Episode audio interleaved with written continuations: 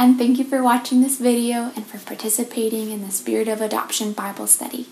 This is our week five of the study, and it is our third video. Um, so that means that we're a little over halfway into the study. I think right now we're scheduled to have our last session together on May 3rd. Um, I know that this message has been really important for me personally, and I'm trusting that God is using it to speak to each of you that are participating in the study alongside me. Um, if anybody has any needs or prayer requests, please don't hesitate to reach out to me or one of the other ladies.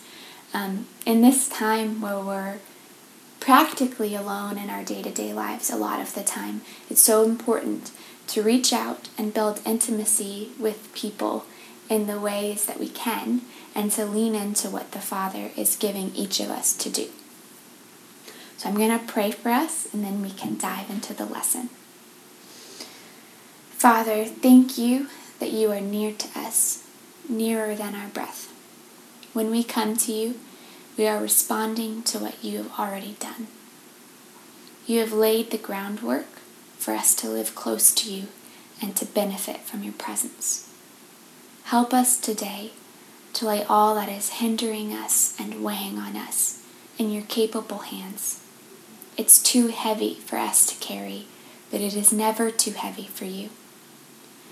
You are working in the hidden places today. You are working in the places that are causing us pain. And you are extending bridges of grace to us to draw us into your love. We believe that all of our desires are for you. We come and sit in your love for us. Without us doing a thing this morning, you think well of us. You know us and you listen to us. Thank you. Amen. In our first video, we talked about our need for intimacy with the Father and His provision for it. In our second video, we talked about the differences between spiritual orphans and adopted sons. And today we're going to talk about building intimacy with the Father, how we can start on that journey with Him.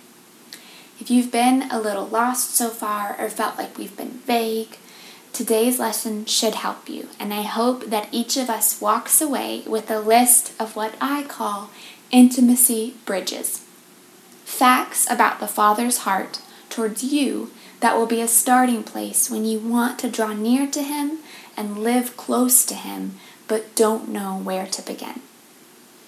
Not to be cheesy, but we are kind of going on a treasure hunt today um, in the Bible to discover the valuable tools and the gifts the Father has already given to us to equip us for relating to Him.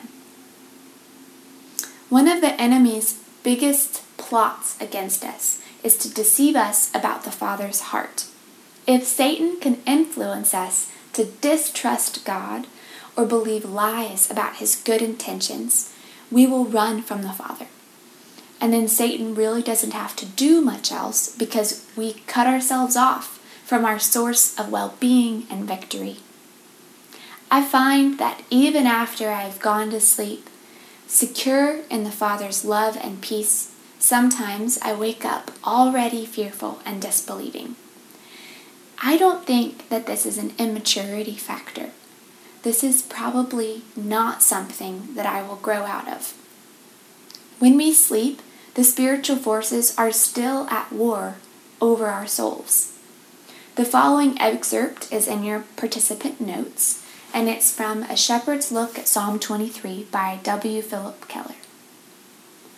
From early dawn until late at night, this utterly selfless shepherd is alert to the welfare of his flock. For the diligent sheepman rises early and goes out first thing every morning without fail to look over his flock. It is the initial, intimate contact of the day. With a practiced, searching, sympathetic eye, he examines the sheep to see that they are fit and content and able to be on their feet. In an instant, he can tell if they have been molested during the night, whether any are ill, or if there are some that require special attention. Repeatedly throughout the day, he casts his eye over the flock to make sure all is well, nor even at night is he oblivious to their needs. When we sleep, we leak. Sometimes I won't notice how much I need to be looked over and attended to by the Father until well into my day, when I am anxious and low on patience or compassion for the people around me. This is why, for me, it is very important to spend a few moments with the Lord before any of my little ones wake up in the morning. Because it trains me to tune into the atmosphere of my soul and to tune in to what the Father is saying, to let Him look Him over, look me over, and to move me.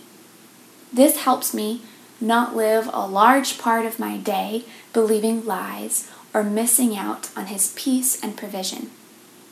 For me, spending time with Him in the morning helps me to pay more attention to Him throughout the rest of the day. Because, first thing in the morning, I'm reminded of how careful and caring and compassionate He is to me. I am tempted to come to Him again and again. I don't think there is only one right way or time or method to spend time with God. So I'm not telling everybody that you have to get a morning 5 a.m. wake up call with the Lord. But I found for me, I need the Good Shepherd first thing in the morning, even when I don't realize it. And if He is rising early to have the initial intimate meeting with me, as Keller said earlier, I want to be there for that. I need this list of intentions toward me and the truth of how He treats me and feels about me to stand on for the rest of the day. And we're going to get into the list later in the lesson. The opposite of intimacy is fear. Fear works an antithesis to intimacy. No one can draw near to something or someone that they fear, so fear creates distance. But God cares about what we fear and he speaks specifically to our individual fears and situations. If you are ever dealing with a season of intense fear, don't just read the vague Bible verses about how you're not supposed to fear, but do a Bible gateway search for the words do not be afraid or do not fear and read all of the specific reasons we are given that enable us to live in faith instead of fear. It's another ploy of the enemy to make you, when you're already struggling with fear and anxiety, feel like also you shouldn't be afraid. That doesn't really give you a practical tool or belief or knowledge of the Lord that you can walk on to get out of your fear. So you need to go and search out the specific things that God is saying to you about your fear instead of just receiving guilt and condemnation for being there. Fear is a real enemy, and it is the way of the world. Sorry, it's the way of the world. That's why it means so much for our fleshy selves to hear you don't have to be afraid. Not you shouldn't be afraid, but you don't have to be afraid of that thing that you are afraid of. Because the world says we do have to be afraid. It's our only option when we are living anywhere but in the Lord's will to live afraid every minute of every day. Only Jesus can say that we don't have to live that way. He's the only one that gives us another option. So there are many passages in the Bible that have to do with reasons that we don't have to live in fear. But today I'm focusing on the ones that enlighten us as to the reasons we don't have to be afraid or distant from God Himself. A lot of the fear not scenarios in the Bible are followed by something personal, something from our Father God to His individual children. Sometimes these personal sayings seem out of place because they aren't the specific thing that the people in the Bible stories are fearing. They aren't fearing, for example, that their reward in life will be small, They aren't necessarily fearing that God hasn't heard them. They aren't specifically fearing that they're alone in that moment. But God's truths show his vulnerability and generosity towards the people in the Bible and towards us. And his extension of intimacy to us heals us of our fear if we let it. The personal things that he tells us and tells the people in the Bible are the stepstones that we walk on to step out of our fear.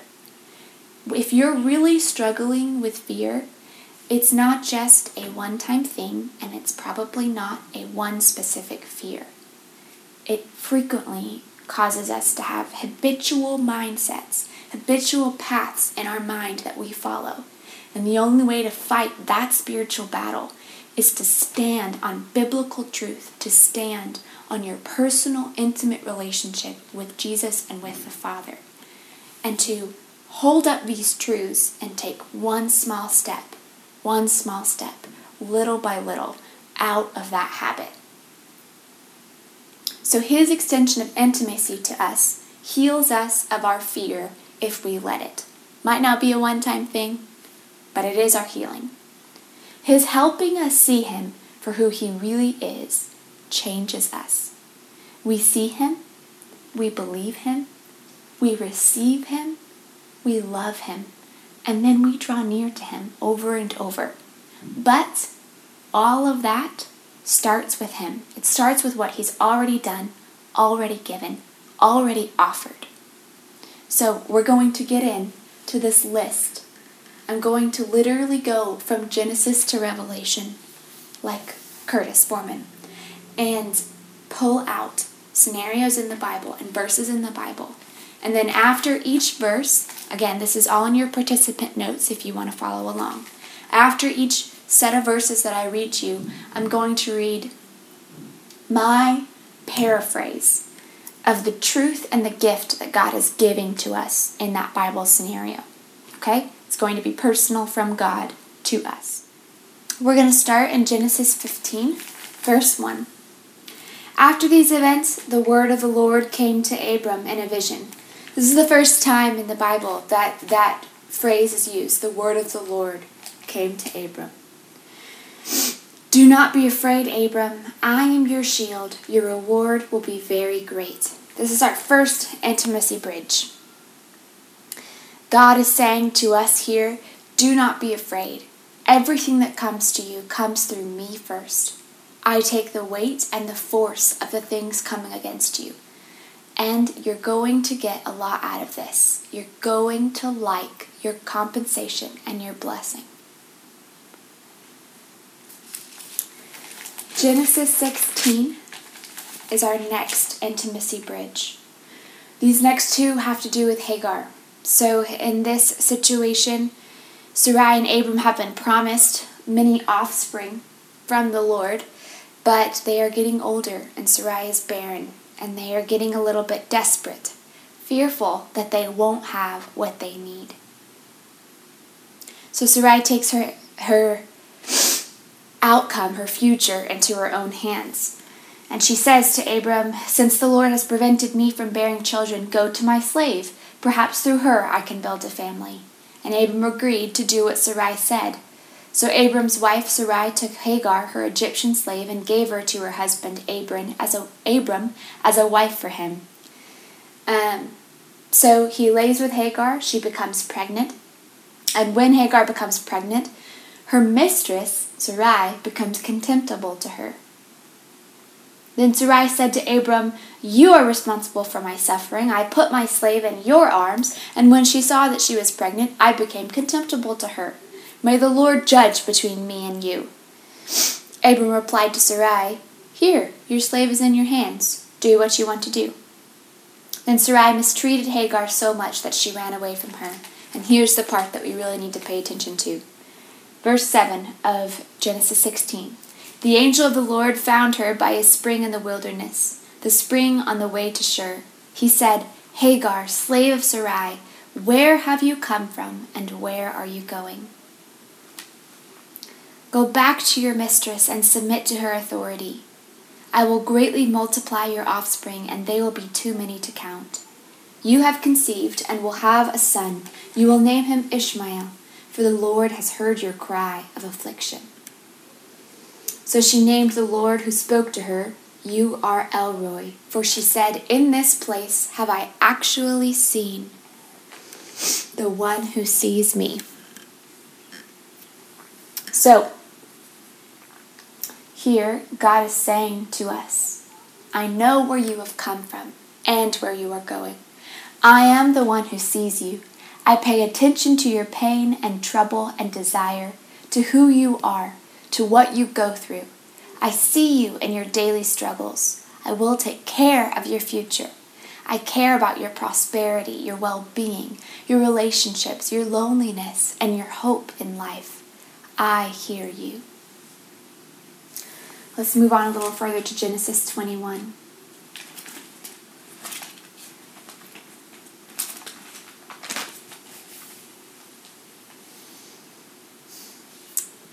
This is again about Hagar. At this point, Sarai, or Sarah, her name's been changed, Sarah and Abraham have been able to have Isaac.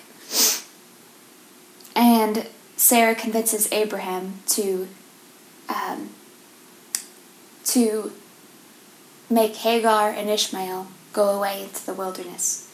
So in verse 14, early in the morning, Abraham got up, took bread and a water skin, put them on Hagar's shoulders, and sent her and the boy away.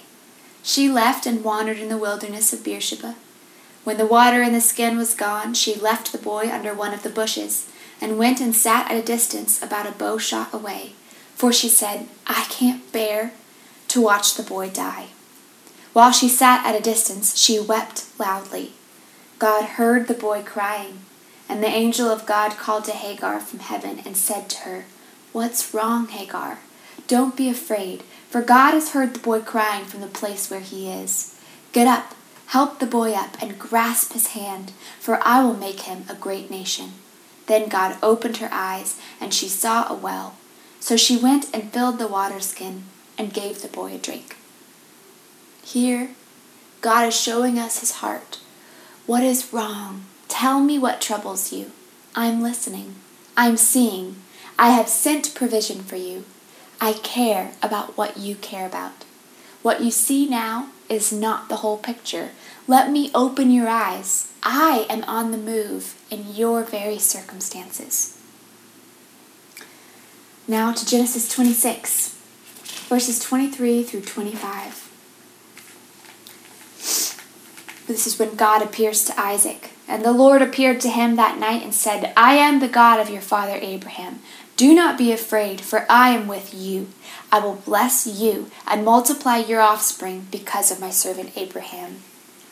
This is God saying, I am the God you have heard about, but not yet known personally.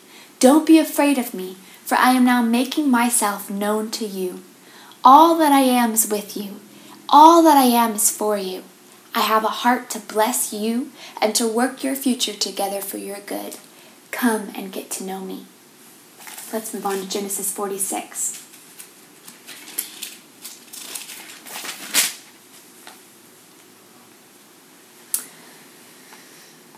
Israel set out with all that he had and came to Beersheba, and he offered sacrifices to God of his father Isaac. That night God spoke to Israel in a vision. Jacob, Jacob, he said, and Jacob replied, Here I am. God said, I am God, the God of your father. Do not be afraid to go down to Egypt, for I will make you into a great nation there. I will go down with you to Egypt, and I will also bring you back. Joseph will close your eyes when you die. This is God saying, I am the same God that has worked wonders before, and I have planned wonders for you now. You were made for such a time as this. I will go with you, and I will also bring you back. You will not be alone. You will not pass on without a legacy. Exodus 14, verses 13 through 14. But God said to the people, Don't be afraid. Stand firm and see the Lord's salvation that he will accomplish for you today. For the Egyptians you see today, you will never see them again. The Lord will fight for you, and you must be quiet. My heart is to fight for you, God says. You are weak in this place. Let me take on your enemies. Stand firm in my strength, and you will see how I will save you. You may walk into battles again after today, but you won't have to face the specific enemy again because I will finish them. My victory will be for your good and my glory. Exodus 20, verse 2. I am the Lord your God who brought you out of the land of Egypt, out of the place of slavery. This is God's heart. I am your one true God. My heart is not for you to be a slave, but to walk freely in a good and plentiful land. Trust me on the journey. I don't want you to turn back and miss out. I don't want you to be scared of the giants you will have to slay to take over this land. I don't want you to stay in a place with less, a place owned by others and not by you. I don't want you to have to serve cruel masters. I don't want you to rely on what you see that is a barren land. Although you are not yet thriving in a land of milk and honey, I brought you out of slavery, and I will bring you into this good land. My heart is never to leave you. I will not leave you here. Exodus 20, verse 20. Moses responded to the people, Don't be afraid, for God has come to test you, so that you will fear him and will not sin. Don't be afraid of the Father, for his heart is not conniving or tricky or hard to get. He is with you in your trials, and he uses them to cleanse you, to purify you, to give you a soft heart of integrity. Who doesn't want that? See him for who he really is not mean, but full of soft and powerful love for you. Deuteronomy 31 6. Be strong and courageous. Don't be terrified or afraid of them, for the Lord your God is the one who will go with you. He will not leave you or abandon you. And then Psalm 27:10. Even if my father and mother abandon me, the Lord cares for me. I am your father, and I will never stop caring for you. I love to take care of you and to meet your needs, every one of them. You don't have to be scared that you won't have what you need. I will be with you. You need to learn that others cannot satisfy you. Your needs are not wrong, and they are for me to fill. 1 Samuel 20, sorry, 1 Samuel 12, verses 20 through 22. Samuel said, Don't be afraid. Even though you have committed all this evil, don't turn away from following the Lord. Instead, worship the Lord with all your heart. Don't turn away to follow worthless things that can't profit or rescue you. They are worthless. The Lord will not abandon his people because of his great name and because he has determined to make you his own people. God is saying to us, My commandments are for your good and prosperity, not for my ego or to take away all your fun. This is the way of life for you. This is the way of life for you. Repentance, forgiveness, grace, discipline. They look a lot different than what you think. They are gifts. Turning aside to follow idols will only cause you more pain and heartache. Even when you have sinned, you can still turn to me and worship me. I will never leave you. Even if you mess up, I will still work in you to make you my own. Isaiah 44, verses 2 and 3. This is the word of the Lord your Maker, the one who formed you from the womb. He will help you. Do not fear Jacob, my servant, upright one whom I have chosen. For I will pour water on the thirsty land and streams on the dry ground. I will pour out my spirit on your descendants and my blessing on your offspring. This is God saying to us, My heart is always to satisfy the parched land. From the time that I formed you, I have helped you and worked towards pouring out my satisfying spirit on you. Do not fear me, for I have chosen you to bless you and to make you fruitful. Daniel 10, verses 12 and then 18 through 19. Don't be afraid, Daniel, he said to me, for from the first day that you purposed to understand and to humble yourself before your God, your prayers were heard. I have come because of your prayers, but the prince of the kingdom of Persia opposed me for twenty one days. Then Michael, one of the chief princes, came to help me after I had been left there with the kings of Persia. Now I have come. Then the one with a human appearance touched me again and strengthened me. He said, Don't be afraid, you who are treasured by God. Peace to you. Be very strong. I am the God who hears you and answers you immediately. I fight to answer you and to provide for you. I fight for you to be close to me. I treasure you. I give my peace to you. I make you strong. Luke 1 11 through 13. An angel of the Lord appeared to him standing to the right of the altar of incense. When Zechariah saw him, he was terrified and overcome with fear. But the angel said to him, Do not be afraid, Zechariah, because your prayer has been heard. God says to us, Do not fear. I have listened to you and heard your desire and your prayer. When nobody else listens or hears or sees you, God does.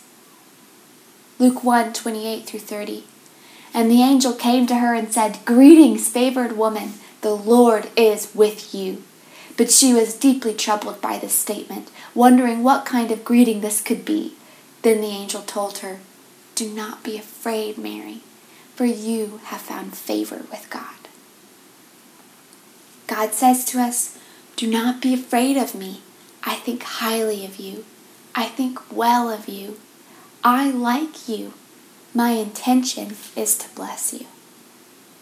Luke 2:10 But the angel said to them, Don't be afraid, for look, I proclaim to you good news of great joy that will be for all the people. God is saying, don't be afraid. I tell you good things to increase your joy. Even a rebuke is meant to increase your life and joy. Luke 12:32 Don't be afraid, little flock, because your Father delights to give you the kingdom.